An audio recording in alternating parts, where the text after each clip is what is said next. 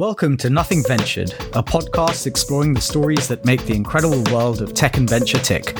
Join me, Arish Shah, as I speak to the founders, investors, and ecosystem operators trying to make a dent in the future.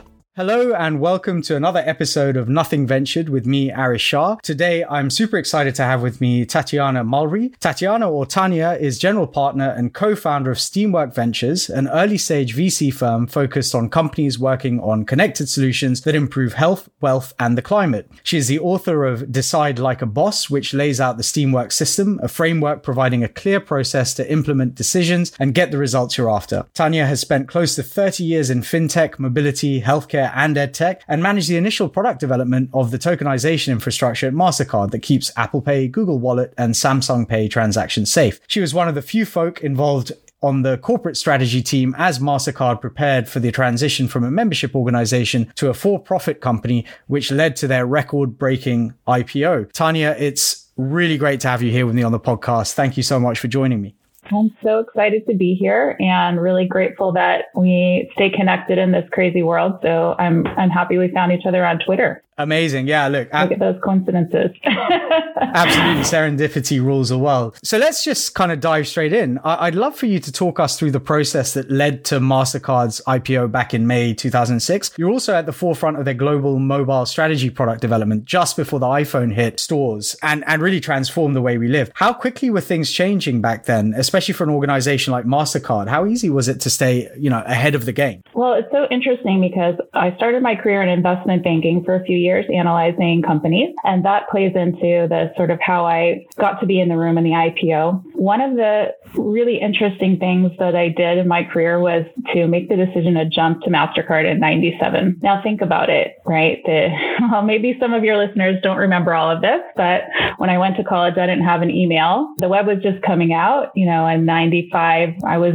on a trading floor when Netscape went public. Like this was a really interesting high impact time with the internet coming up and e-commerce wasn't really a known quantity. Like we didn't know the potential at this time, right? So I just thought this is a stable company. Investment banking was really rocky at that time. And I thought this would be awesome. I want to go make something. I want to go make a difference. Let, let's take this career chance. Well, it was the right place at the right time because obviously things were just exploding in e-commerce and I got to sit next to the people who are doing all the, all of the decision making around that. And I got to write all the rules for how our franchise should operate in this new environment, right? So I really got that, that really deep understanding of how our system works. Every company is, you know, really built, every really great company is built on a system of processes and procedures and rules. And I got to be the one to document all of that, which was super cool. So over time, I started to morph my career. I would kind of like, I call it change surfing, right? When a new opportunity would come up, I found it fascinating and interesting. I would go for it. So I became involved in writing the release notes for our major systems updates, our authorization system. I began to be assigned projects for enterprise systems management. And then over time, you know, I got to be able to be involved in pricing decisions for the organization, which was super interesting to get involved at that level. And at a certain point, I think I started doing my first mobile website in 1999. It was an ATM locator. Sounds like a very boring thing, but we turned it into a huge moneymaker. I saw that Google was charging per click. And I said, hey guys, why can't we charge per click for presenting ATMs where the banks make a fee? Turned into a $12 million business overnight. And I was kind of the gold star. Everybody was like, wait a minute, you can just pull $12 million out of our system for no reason. I'm like, yeah, because I know how this system works. And I'm looking, I'm scanning the market and trying to figure out like, how do we add value? And that led me to be assigned to the, the strategy team, which was really fun. I got to work side by side with leading consulting firm to just document everything about our business, all kinds of management interviews, looking at interviewing our banks, you know, what did they need out of this transaction?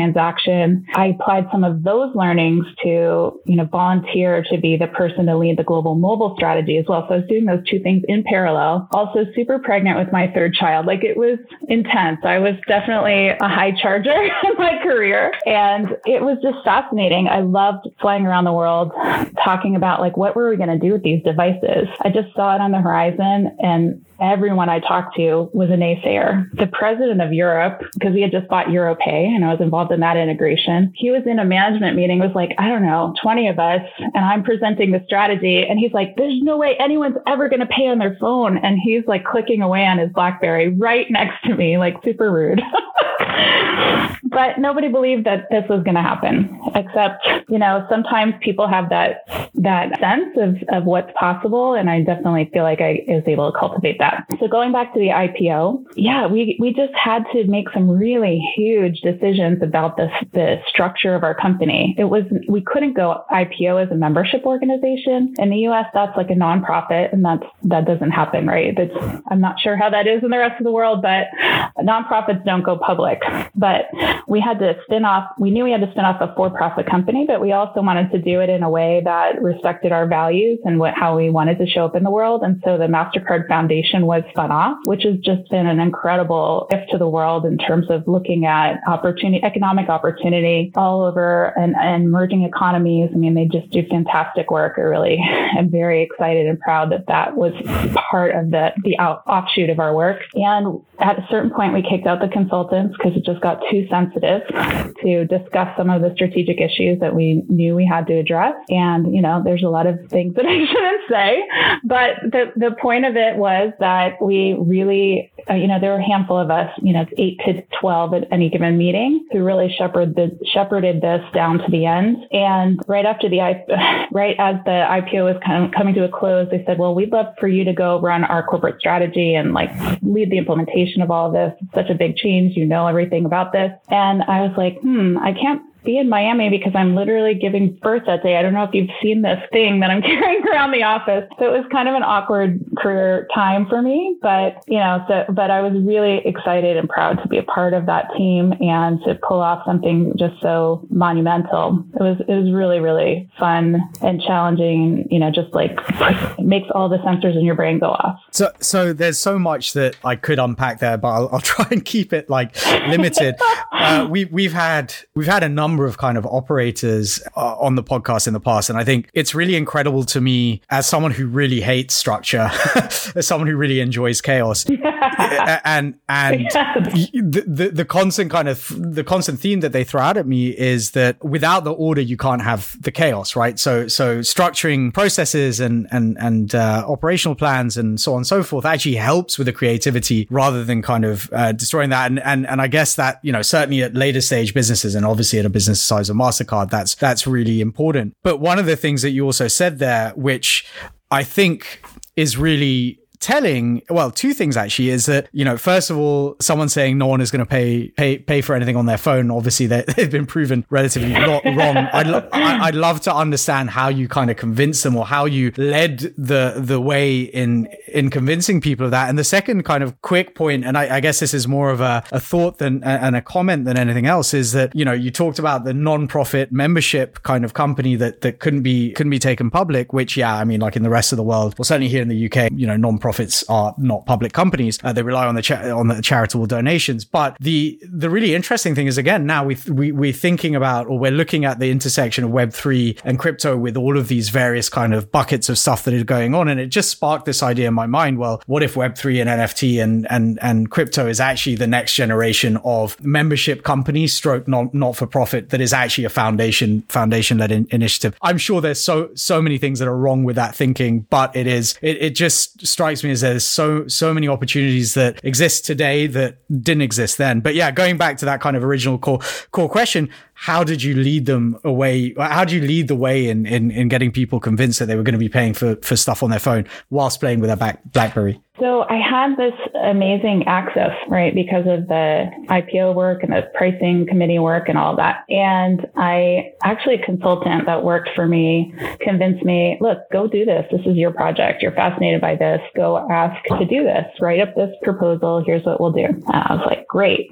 You really think I can do this? I mean, literally everybody in the world world has imposter syndrome, but I had it badly, right? I just, even though I was doing cool stuff, you don't have that perspective, that outside perspective. You're still living in your own head. We'll get to that when we talk about decision making later. But I realized, okay, well, this is interesting. What could they do? They could say no. I could get fired, I guess. I would go find another job. What could, what could, what's the worst that could happen? Kind of catastrophizing, right? And I proposed to my boss's boss's boss that we needed to address this. We needed to get ahead of it. We needed to have a leadership position in this area. And the people who are working on the mobile technology, we knew that it existed and it was possible, but they weren't looking at how to commercialize it, when to commercialize it, and how our customers and our banks felt about it, as well as the partners we would need to be successful. So what I did was say, let's do a 360 review.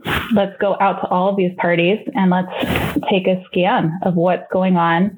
I flew to, I did consumer research and partner visits all over the US and then in the UK and Singapore. Yes, it, it, it's still the setting was me flying around the world like super, super pregnant. I, I don't know. My favorite movie is Fargo, maybe for that reason. I don't know if you guys remember that movie, but Frances McDormand was like famously pregnant without any comment during that whole movie. And that was, that was me at MasterCard. And yeah, it was, it was fascinating to be able to come back and report that all of our regional managers, all of the consumers, all of the banks everywhere but the US were crazy dying for this. They needed support. It was like a, a tsunami taking over their economy. And it was leapfrogging any kind of like remnants of infrastructure that they had because not everyone had a deep card infrastructure. For example, in Africa, people were trading minutes on their phones. Yeah, M- M-Pesa. I was going to say I, I, exactly. I was going to say like it's it's it's a theme that's co- cropped up on this podcast several times. Like whilst the rest of the world is trying to reskin a, a crappy front end website, you know, for their for their online banking, in Africa they were leapfrogging straight over to M-Pesa So yeah, that completely resonates. So we had to do something about it. And, you know, it took me a year of gathering all of that information and building all those relationships and really getting people excited about it. I brought our entire team into New York to do kind of a mobile summit to say, listen, let's jointly put together a strategy with all this input. Like nobody could ignore us because I built that community within the company, which nobody did. Like that, that is a very unique and rare skill. And if you can be the brave one to do it, you will, you know, really excel in your career. And so when we presented it, it was nobody could shoot it down. It literally covered everything and identified all the risks, but also the risk of not acting. And we got that year, we got $2 million. I know it's like tiny little, tiny checks, right?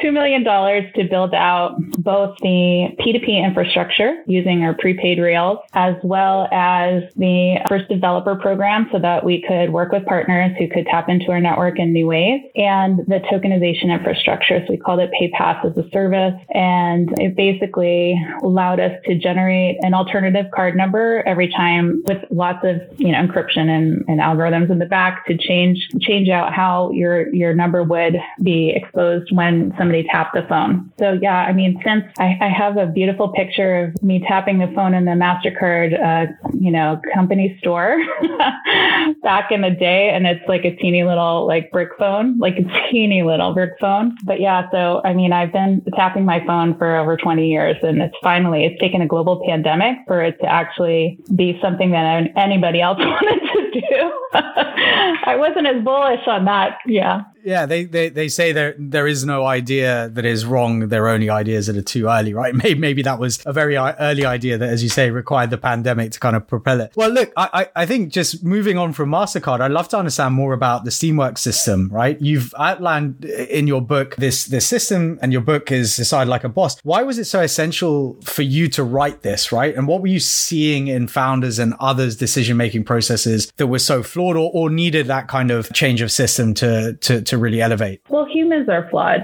right? And sometimes we rely on other people to give us input to make decisions, like I was doing at MasterCard, right? I had to ask a million people's permission before it was the right decision. And in a big corporation, there's sort of a, a pace and a quality to those decisions, maybe a structure, you know, stage gate process we used in our product development, where there's just a way of making decisions and a way of getting input. And when, when I came out to LA to work for startups about 15 years ago.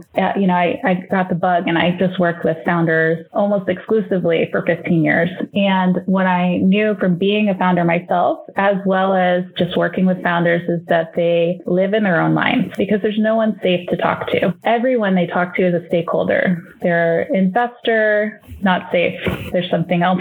there's an agenda there. Their employees or their consultants are waiting for a check. There's an agenda there. Their spouse agenda, right? That's the biggest VC that any founder has, right? So any anybody in their life that has ever given them money or supported their insane passion, which I think is wonderful. I love entrepreneurs, but I realized that it's super hard for them to get a straight answer. And so I started to work. I had opened a co-working space in my town and I was doing business coaching with groups. And what I realized is that they wanted to talk to each other about the issues they were facing in common. And they wanted to help each other like work through the kinks of their thinking. But it was a mess, you know, without the structure, it was a total mess to let those conversations just like glide and, you know, just morph and, and do whatever they were going to do. Everyone wanted a chance to talk and get their issues addressed. And so I developed this structure. It's, you know, two page system where we methodically make them go through like how they're, what are the facts about this? What are they trying to achieve? How do they think and feel and believe about this? What are their alternative actions? And then we let the peers just have at it and jump in and say,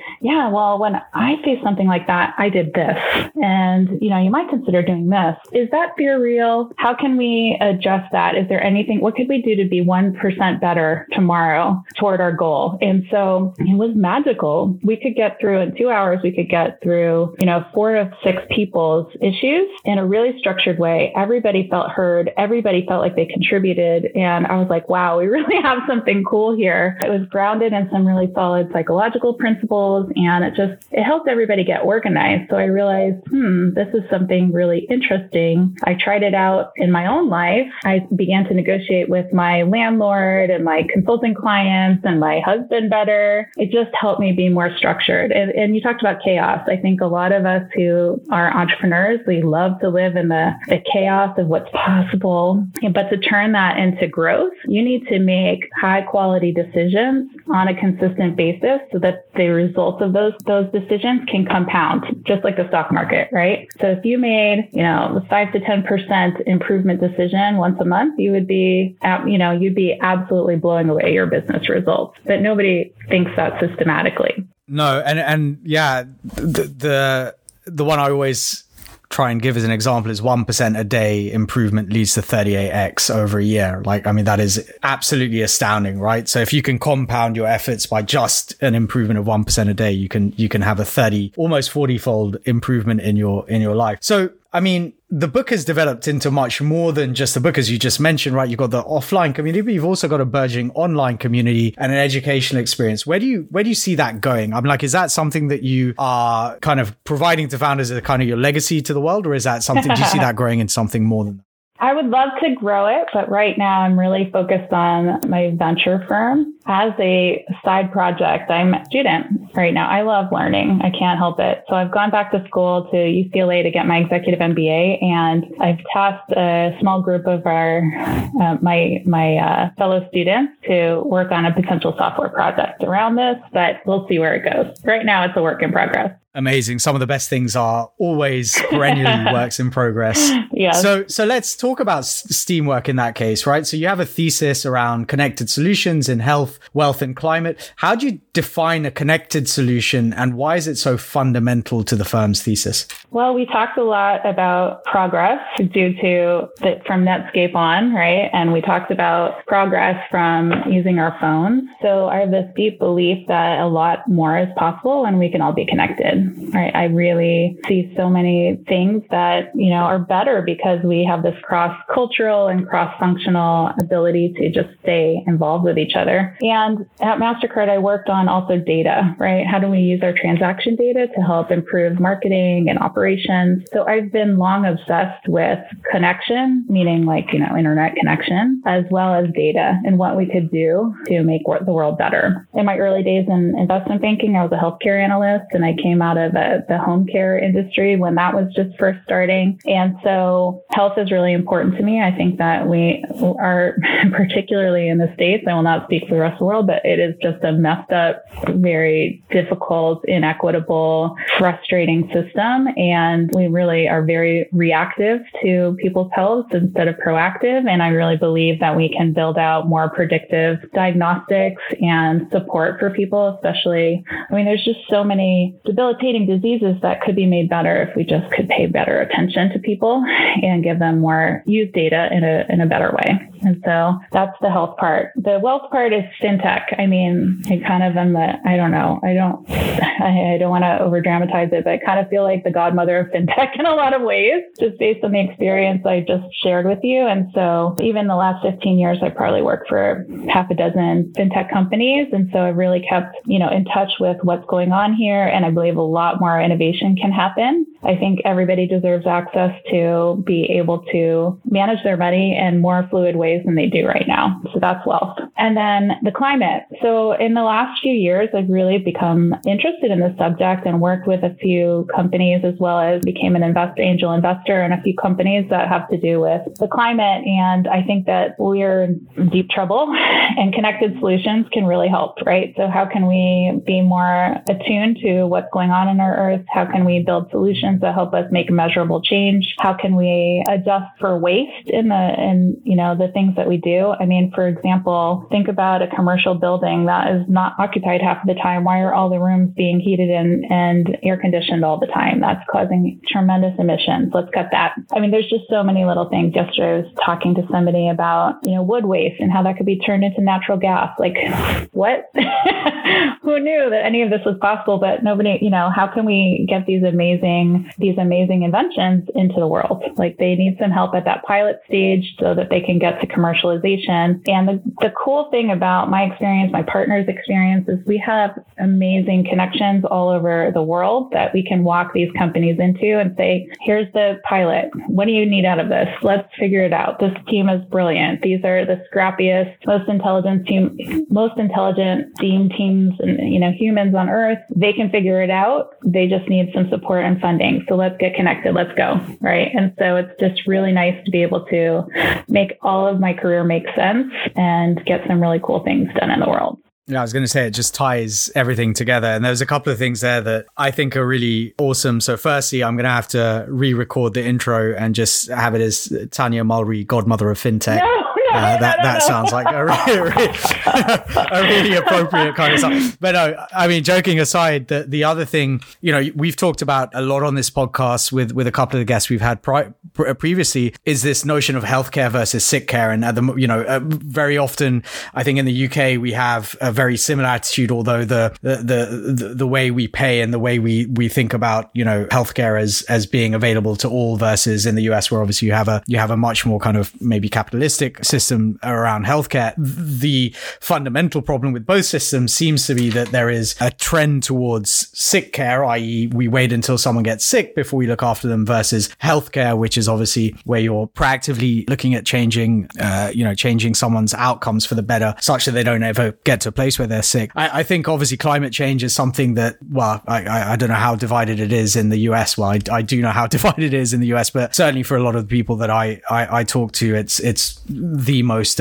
important topic on the agenda and, and one that needs to be attacked from lots of different angles. To your point, there are there are large scale solutions to to certain things, but there are also, you know, as you said, very small things that one can do, like having those air conditioners turned off during the day if they're not being used, having the lighting system on a you know on a switch that you know that automatically turns off if there's no one around, and so on and so forth. For for founders that are considering Steamworks as a partner, what what is most important to you? Like is it the team? Is it the tech? Is it traction or is it something else altogether? How, how do you evaluate your investment?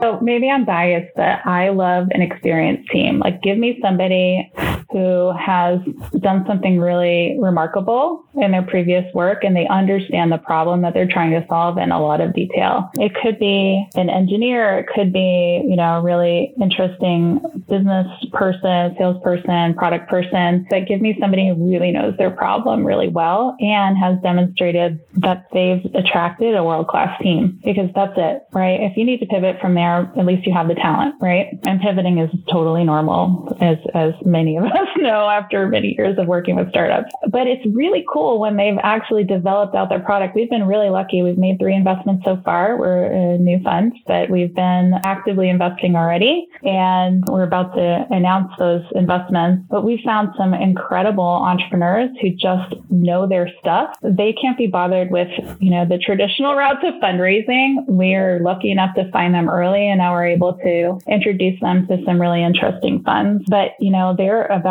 to, you know, they've created something that's super substantial, well engineered, just super well thought through, and they need the funding to take it to the next level, right? And so that's where we, I think we have a really good sweet spot. We can help them tell their story better. We can introduce them to the right partners to help them with business development growth, and we can walk them into maybe creative forms of capital, VC, and alternative funding sources that will really help them get their inventions out into the world. And so we're, we're just super passionate about making sure we can surround them with the right resources, find them talent, get them, get them what they need to, to achieve their next milestones and be successful it's incredible to me that the more conversations I have, it just all boils down to one thing. It's the team, the team, the team, the team. Like, I don't think I've spoken to a single investor yet who has said anything other than, you know, first off the bat, is it a great team or is it a great founder who can attract a great team? Because ultimately you are backing execution, right? Rather than necessarily the idea. Because ultimately, as,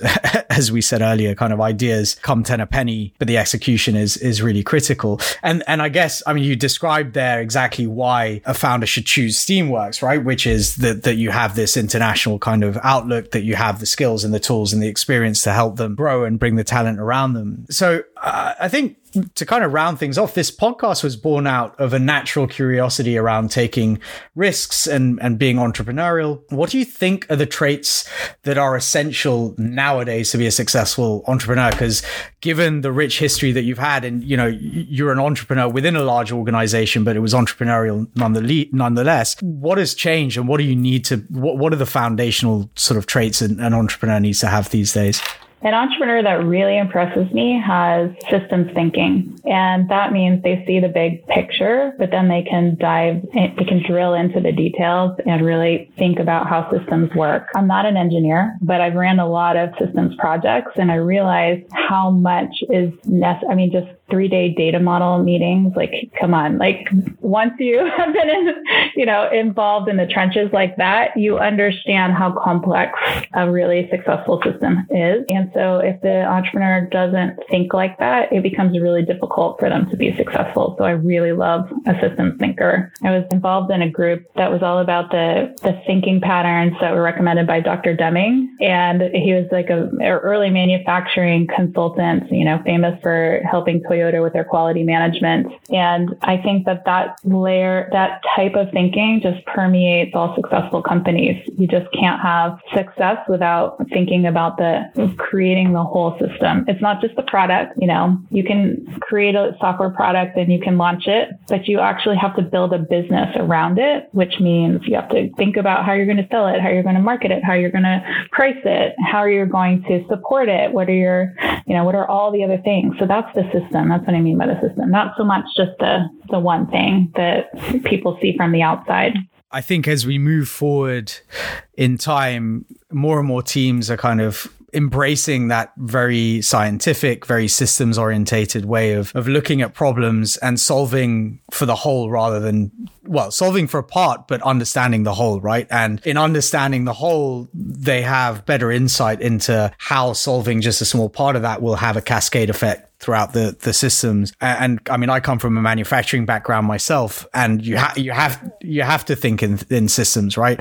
Like you can't think in standalone kind of products or standalone kind of elements. You have to think about how something flows through the entire the intra- entire organization. Tanya, it's been absolutely incredible speaking to you today. Thank you so much for your time.